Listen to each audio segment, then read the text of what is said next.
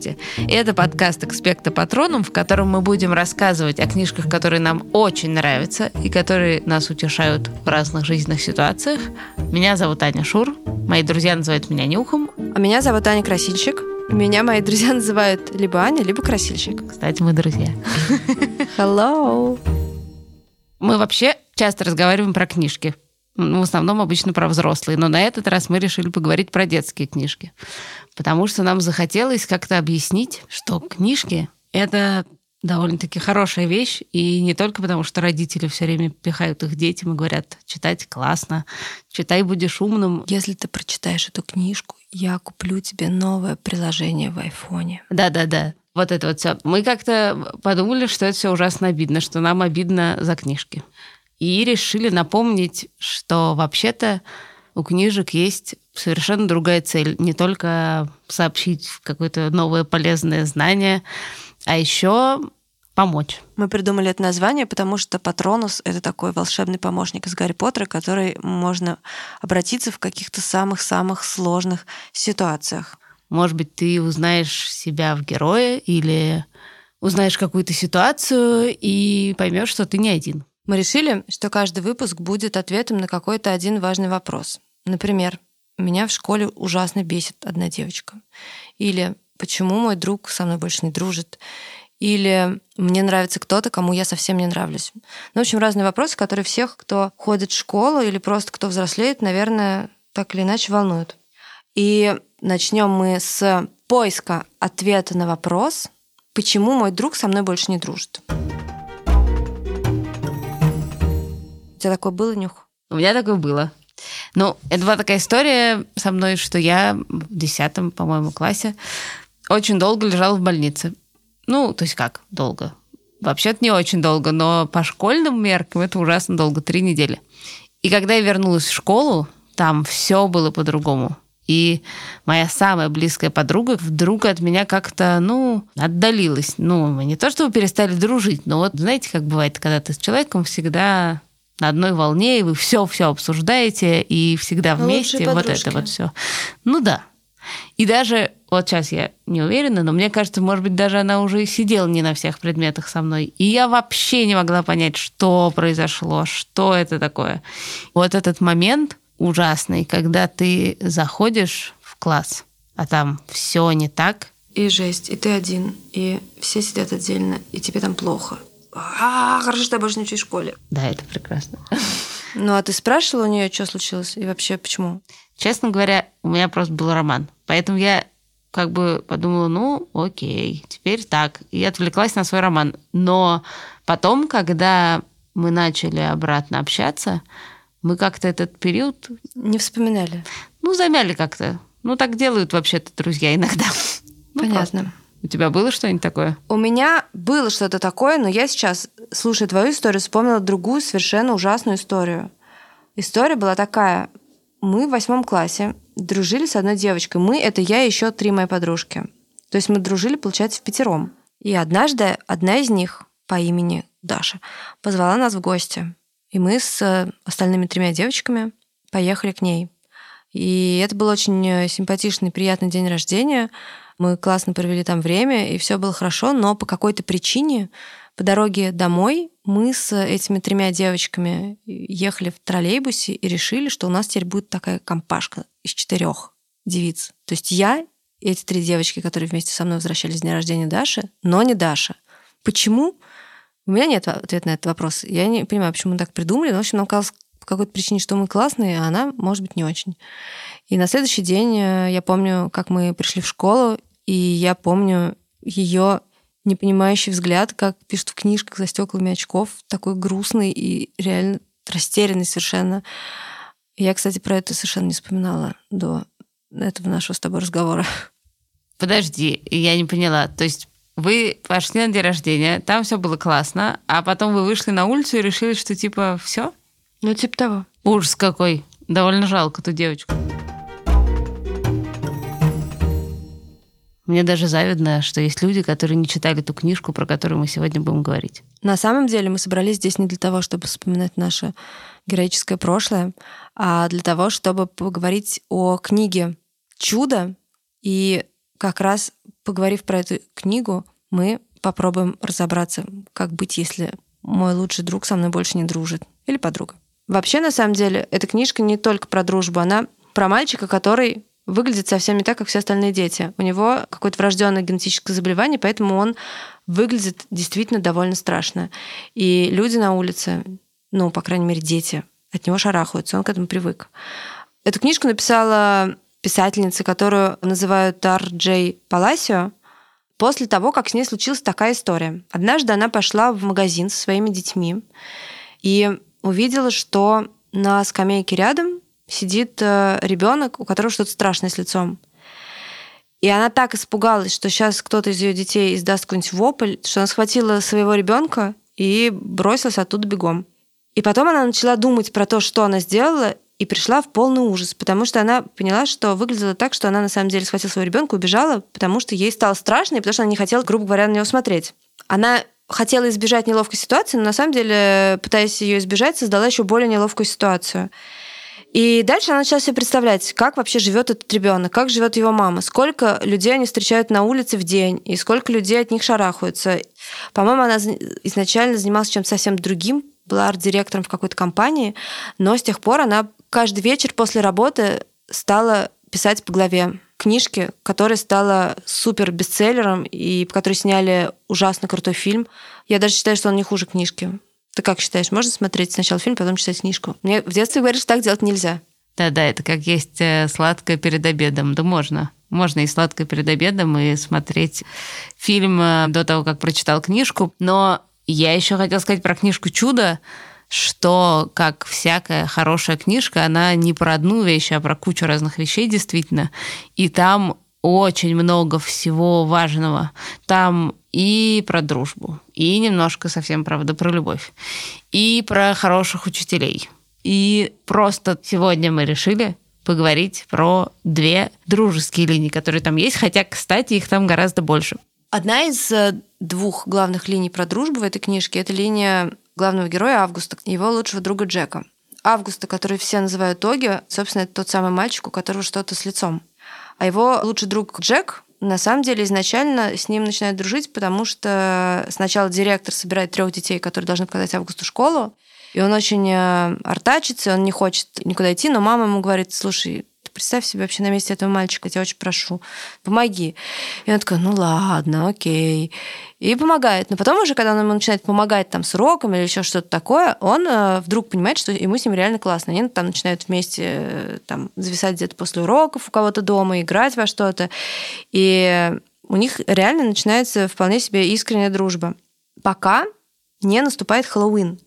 И на Хэллоуине в школе происходит ужасно драматическая история, потому что Август, который должен был прийти в костюме Боба Фета из Звездных войн, в последний момент решает придумать и надевает другой костюм и входит в этом костюме в класс и попадает ровно на обсуждение, когда Джек говорит самым противным мальчикам, которые говорят, да что ты с ним вообще дружишь? Он говорит, да слушай, вообще это ужас какой-то, что у него с лицом, я бы лучше бы умер, чем оказался бы на его месте. Говорит какую-то такую гадость. Но, как обычно бывает такое в школе, когда ты разговариваешь с какими-то людьми, у тебя что такое вылетает, что ты, в принципе, не думаешь, ты не хочешь это сказать, но оно у тебя каким-то образом вырывается. И Если вырывается. бы только в школе. И не только в школе, и дальше тоже, да. И после этого Август убегает из школы, он там несколько дней не может заставить туда пойти, потом он все-таки идет, но с Джеком он больше просто не общается, он просто его обрубает. А тот не понимает, в чем дело, потому что он не знал, что в костюме в этом костюме был, собственно, Август, и он вообще не понимает, он ему все время говорит, Оги, что случилось, что не так, та-та-та-та. Не может найти ответ, ужасно переживает по этому поводу, ему дико плохо, и, собственно, это ситуация, когда твой лучший друг с тобой больше не дружит, а почему ты как бы вообще не втыкаешь? Да, этот момент, когда он заходит и вот это все слышит, я прямо помню, как я читала, и у меня внутри все прямо вот так вот зажалось ужасно ты прям себе это представляешь. Но он, конечно, дурак, что так сказал. Мне было его жалко. Да, его ужасно жалко, потому что он э, действительно не понимает, что ему делать и вообще как ему действовать, потому что на все его попытки все-таки выяснить, что произошло, и как-то достучаться до Августа, тот ему э, просто отвечает каждый раз ледяным молчанием. И когда до него доходит, вот тут случается уже полный коллапс, потому что он уже знает, в чем он виноват, и все равно не может пробиться к августу. Дикое чувство вины его преследует, что он реально плохой человек, который сделал гадость. Но Дальше... тут ему автор, да. прекрасный автор Паласио, подбрасывает возможность эту ситуацию решить и вернуть Оги обратно на место лучшего друга. Когда Джулиан, главный такой плохой герой, начинает говорить очередные какие-то гадости про Августа, Джек дает ему в морду. И происходит драка, очень такая драматичная. Джека вызывают директору, его потом исключают на несколько дней из школы, и все это так очень стрёмно, но в итоге Август понимает, что подрался ради него, у них там происходит некоторая переписка, и отношения удается восстановить. Да, но это, конечно, может быть, не самый эм, правильный выход из ситуации дать кому-нибудь в морду, но очень действенный, конечно, потому что если ты защитил своего друга, то, в принципе, он перестает сомневаться в том, что ты его любишь, потому что, собственно, это же и произошло с Августом. Он просто подумал, что Джек совсем вообще его не любит, и все это время притворялся. Вот мне кажется, что в этой ситуации неважно, дал он ему в морду, тут может использоваться какой-то любой прием, чтобы подойти к самому главному. Ну, в общем, если бы там Джек совершил какой-нибудь поступок, не просто бы бегал бы за ним и пытался бы до него достучаться, а сделал бы что-то конкретное и важное, то тот бы тоже понял бы, что он его любит и, наверное, простил. Да, но там есть другая линия, в которой никто не дерется, но происходит вот это же невероятное вымораживание вот когда героиня просто совсем не понимает, что случилось и почему ее подруга совсем, ну, просто перестала на нее обращать внимание. Нет, давай объясним. Героиня это сестра Августа, ее зовут Оливия, но все называют ее Вия. Вия, да. Значит, как э, видит ситуацию Вия? Вот э, начало учебного года, потрясающее везение. Обе ее подружки перешли с ней вместе в старшую школу, потому что в Америке это же просто другое здание, вообще все там другое. И вот Вия приходит в школу и считает, что сейчас, ну, они будут все втроем классно тусить. Ну, там еще есть еще одна девочка, но это не так важно. Самое главное, Миранда. И это очень близкая подружка Ви, и она прям ждет встречи с этой Мирандой. И она для, очень важна для Ви, в том числе, потому что Миранда очень любит ее семью и очень любит ее, как мы уже выяснили, не самого простого брата. Ну, она, в общем, фактически была членом их семьи. Да, она даже подарила ее брату шлем. Он его не снимал даже там два года, потому что в шлеме он мог спокойно выходить на улицу, и на него оборачивались, но не так, как оборачиваются на человека, который без шлема очень страшный. Вот, и Миранда всегда была очень ей близка, и они все обсуждали и всякое такое. И вот летом еще, за две недели до школы, она видела по Фейсбуку что Миранда уже вернулась, но она ей ничего не говорит. А потом, когда она приходит в школу, она понимает, что той другой подружкой Миранда уже виделась, а с ней нет. И она вообще не выясняет, что случилось, а просто очень расстраивается и отступает. И она ужасно все время из-за этого переживает, но из-за того, что вся семья все время сосредоточена на Августе, у которого реально большие проблемы, а с ней кажется все отлично, и она все время при этом держит это все внутри, потому что там ей не с кем больше про это поговорить.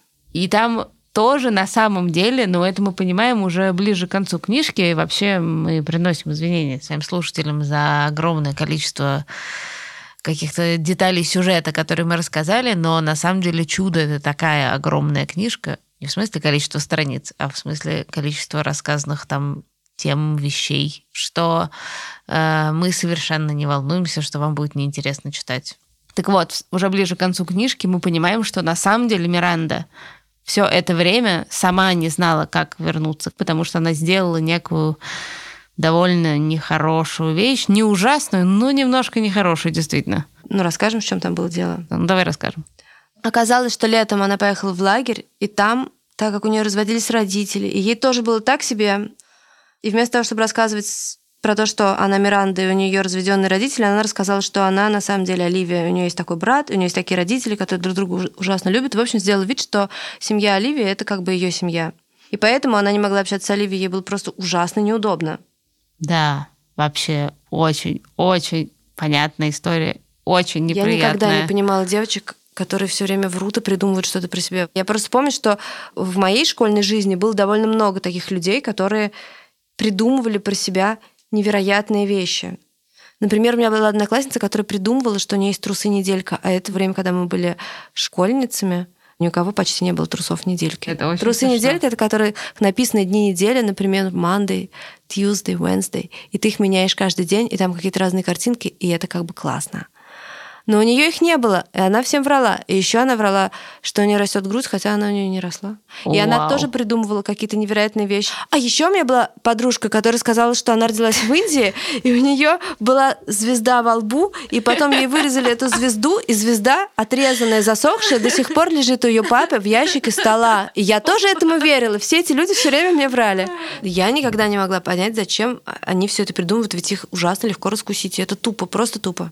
Ну, в общем, суть в том, что это вранье, которое мы с тобой описали, оно такое, ну, может быть, более детское. Мирандина вранье, оно на самом деле довольно уже взрослое. То есть такое, от которого действительно, если этот факт выясняется, очень сложно, как бы сказать, ну, я пошутил. Это не то, что на самом деле у меня нет трусов неделька. Нет, типа, я сказала, что я на самом деле ты. Это даже невозможно произнести вслух вообще-то. Как представишь, ужас. Я помню, что как-то там все разрешилось. Там вроде все у них в конце уже классно, и все обнимаются, но я, честно, что-то не помню, а что они поговорили или... А я помню, что случилось. На самом деле это тоже история про то, когда ты показываешь своему другу, что ты его любишь и готов ради него на что-то, и таким образом преодолеваешь эту сложную ситуацию. Потому что в новой школе Миранда и Вия ходят вместе в театральный кружок. Они должны играть одну и ту же героиню в пьесе «Сон в летнюю ночь», если не ошибаюсь. И если э, Миранде дается главная роль, то Вия ее дублерша, которая может выйти на сцену только если с Мирандой произойдет что-то, не знаю, она заболеет или что-то. И она выйдет на сцену только в этом случае. И в последний момент уже э, перед тем, как э, нужно выйти на сцену, Миранда понимает, что сейчас она может э, вернуть отношения с Вией, что они опять могут стать подругами, если она вот пожертвует ради нее этой своей как бы актерской школьной карьеры, отдаст ей главную роль. И она понимает, что именно к Вии пришли ее родители, ее брат, и смотреть на нее, а к ней как раз никто не пришел.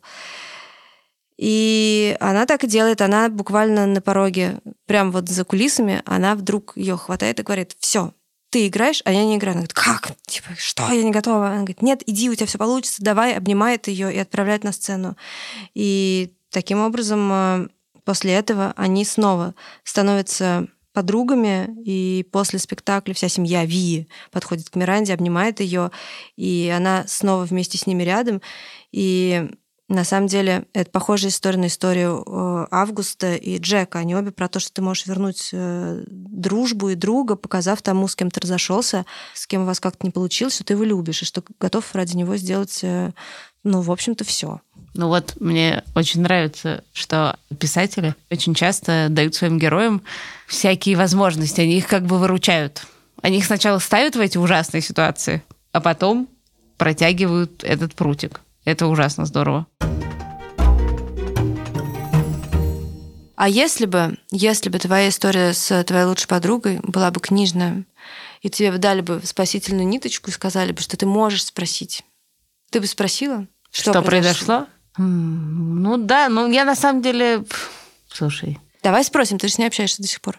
да, она до сих пор моя лучшая подружка, что поразительно. Мы справились без э, спасительных ниточек и как-то вернулись друг к И другу. за все это время вы это ни разу не обсуждали? Ну, нет. Ну давай ей позвоним. Ну, слушай, это как-то странно. Вдруг ей не захочется про это разговаривать даже сейчас. Давай звони. Да. А, Даш, привет. А, у меня к тебе очень странный вопрос. У тебя есть пять минут. Ну, давай. Ну, в общем, дело в том, что мы записываем подкаст и обсуждаем некие давние истории своего детства.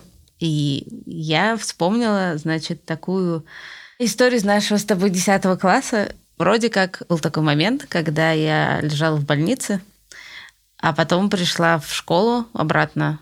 Ну, довольно большой был перерыв.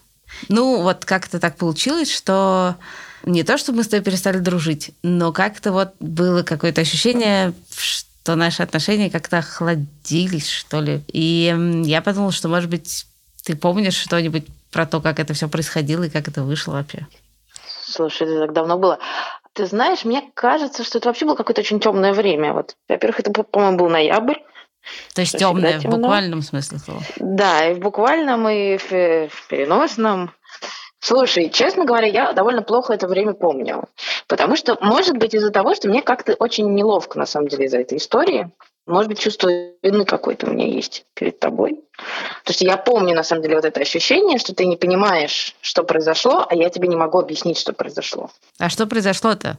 Ну, во-первых, тебя давно не было, по тогдашним моим меркам, да, по ну да, и наверное, не было же мобильных. Две-три недели. Мы же не да, переписывались, не, не перезванивались. Нет, я, ты звонила, я помню. Ты могла позвонить снизу с... А, точно, да. А куда я звонила? В смысле, на домашний? Да, ну а куда ты еще могла позвонить? Ну да. Ну, то есть мы типа говорили за три недели условно раз пять. Ну и, в общем, понятно, что действительно ты же не можешь три недели ты такой сидеть один за партой. Ты тогда с кем-то садишься, начинаешь с ним тусить. Но в классе все равно невозможно одному выжить в школе. Ты знаешь, скорее даже не в классе, а скорее даже, что вот это ощущение, что ты не хочешь идти домой, а хочешь там еще где-то находиться, да, а когда плохая погода, тебе, конечно, надо с кем-то тусить. Вот я думаю, что вот это скорее, вот это тотальное одиночество после уроков, вот это может быть э, действительно некоторая причина, по которой я действительно начала общаться с какими-то еще нашими общими одноклассниками. Ну да. У меня вот это вот чувство вины перед тобой, с одной стороны, как бы, да, некоторые своего рода предательства. Ну, ну уж. Ну уж, нет, понятно, но как бы ты, когда ты подросток, ты максималист. Ну, вот. И чувство вины от этого, и она, естественно, как часто бывает у подростков, перешла в некоторую агрессию по отношению к тебе. Вот это я помню, вот это ощущение. Что меня немножко вот это раздражало, твое непонимание ситуации, которую я сама себе не могла объяснить никак. Поэтому мне кажется, что когда ты вернулась, еще дополнительно ты была обескуражена не только тем, что там, я не знаю, как-то я не бросилась тебе на шею, а тем, что я немножко как будто так вот агрессивно ну, на что-то реагирую. Поэтому эта ситуация немножко ну, продолжалась дольше, чем она могла бы продолжаться, будучи бы взрослыми людьми, которые сразу бы, увидев друг друга, задали друг другу ну да, все а, вопросы. нормальные вопросы. И как взрослые люди переписывались бы все это время по мессенджеру. Конечно. Ну, естественно, потому что, потому что вообще, на самом деле, большая проблема дружбы, мне кажется, что ты ни в коем случае не должен как бы оставлять человека одного с самим собой, с другими людьми. Ну, как бы, если ты хочешь с ним дружить, ты должен периодически его торкать, чтобы вот эта связь, она не ослабевала, потому ну, да. что она когда ослабевает, то ее надо с усилием обратно натягивать, и это немножко бывает сложновато. То есть получается, что от этой ситуации тебе же самой в результате было тоже хуже. Ну, в смысле, что как бы мне было по-дурацки, ну, естественно, естественно. Ну, за три недели нельзя найти себе лучших друзей, правда, если они у тебя уже были. Это правда. Да, хорошо. Ну, спасибо тебе большое. Извини, что какой-то такой непростой вопрос про непростой Это очень момент. странный разговор, но я рада, что мы с тобой это наконец обсудили. Да, ладно. Я тебя целую. Да. Пока. Все. Да, целую, пока. Да, это было серьезное переживание. Интересно, у него было чувство вины, и в чем-то это похоже на историю Миранды. Конечно, это совсем другая история, но чувства, которые описывает Даша, они, как бы, мне кажется, очень напоминают то, что происходит с... Ну, конечно, потому героиней. что у нее была на фоне того, что происходит, как у Миранды, у которой разводятся родители, ей плохо, и она поэтому что-то делает странное. Даша ничего, собственно, не делала мне плохого, но у нее тоже что-то происходило, из-за чего она ну, вот так от меня отдалилась. И что вообще оказалось, что для нее это было таким каким-то темным временем, о чем ты, наверное, вообще даже не могла подозревать.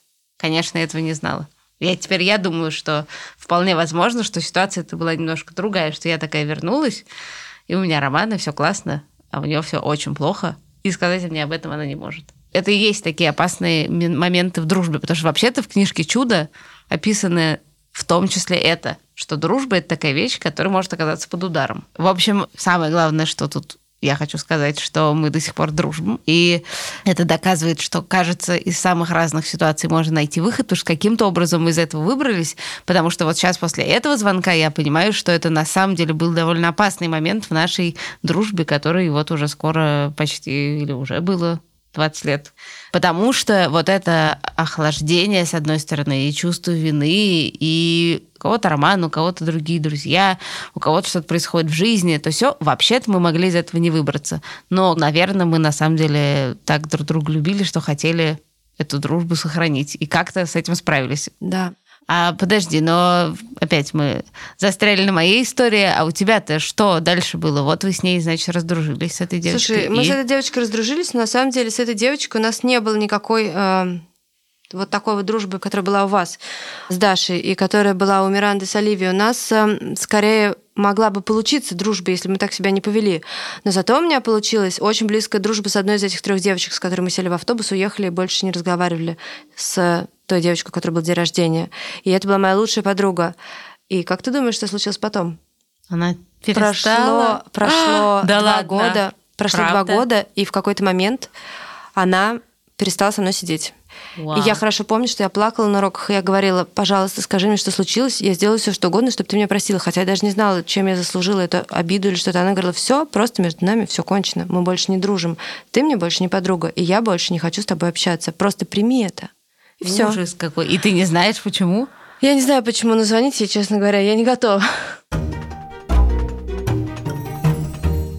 Но на самом деле, мне кажется, что если бы вот тогда вот в этот момент, когда это происходило, мне бы попалась вот эта книжка, или наоборот, Даше попалась эта книжка, или любому из участников твоей истории попалась эта книжка, то, возможно, было бы просто чуть легче. Потому что все, что связано с дружбой и с теми опасностями, которым дружба подвергается, все это ужасно тяжело переживать одному. И очень сложно сообразить, что на самом деле делать. Самому сложно понять. Тут на самом деле нет никаких рецептов. То есть может быть очень по-разному. Может быть, что все эти истории и истории из жизни, и истории из книжки, которые мы только что обсуждали, говорят нам о том, что в таких ситуациях очень важно сохранить какую-то друг другу любовь и в какой-то сложный момент э, дать другому человеку понять, что она есть. И если это происходит, то все налаживается. Так же?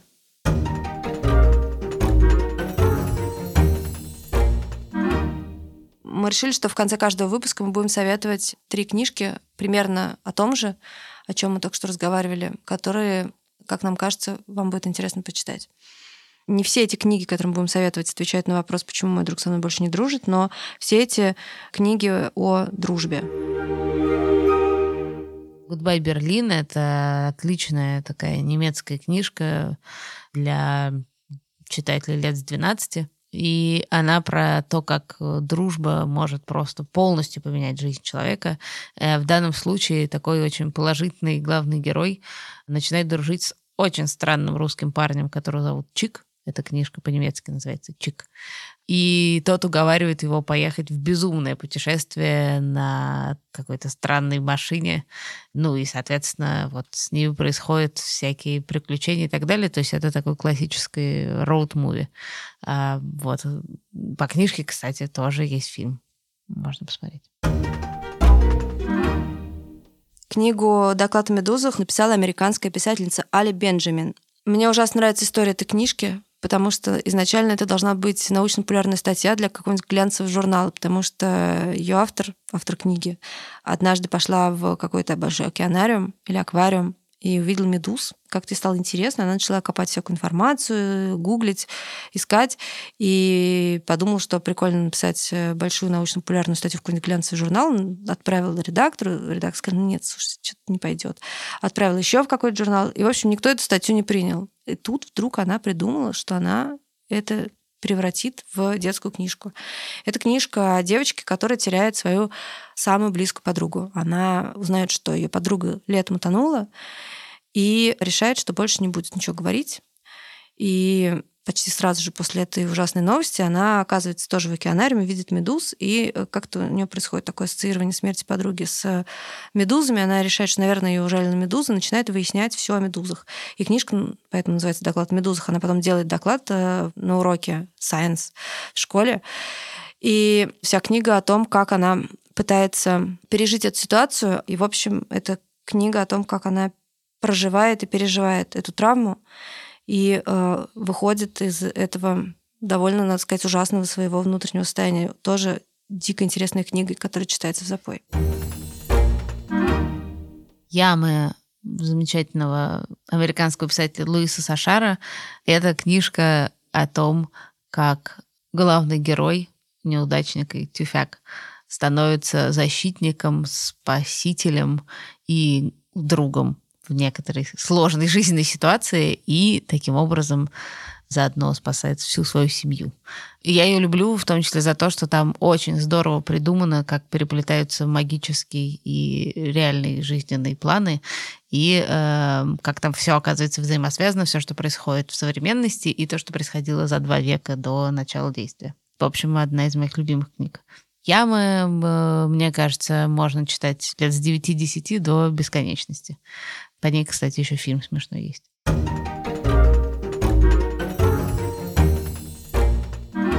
Если вдруг у вас есть вопросы, которые вас волнуют про школу, про дружбу, про любовь, про родителей, про что угодно, то присылайте их, пожалуйста, нам на почту arzamas собака arzamas.academy, и мы постараемся найти книжки, где есть ответы на эти вопросы. И пишите в теме письма эксперта патронам, чтобы мы сразу поняли, что это письмо нам. Спасибо. Пока. Спасибо. Пока. Всем пока. Пока. Пока. На этом мы заканчиваем первый выпуск нашего подкаста про книги. Его можно послушать везде, в Apple подкастах, Яндекс Музыке, ВКонтакте и так далее. Но, конечно, лучше всего его слушать в приложении «Радио Арзамас». Кроме нашего подкаста «Экспекта Патроном», там еще есть очень много интересных подкастов для детей и взрослых. С вами были Аня Шур и Аня Красильщик. Если вам было интересно, поставьте нам, пожалуйста, пятерочку. Мы благодарим редактора Асю Терехову, звукорежиссера Павла Цурикова, выпускающего редактора Дмитрия Перевозчикова, композитора Михаила Соробьянова, расшифровщика Кирилла Гликмана, фактчекера Надежду Богданову и студию Глаголев ФМ.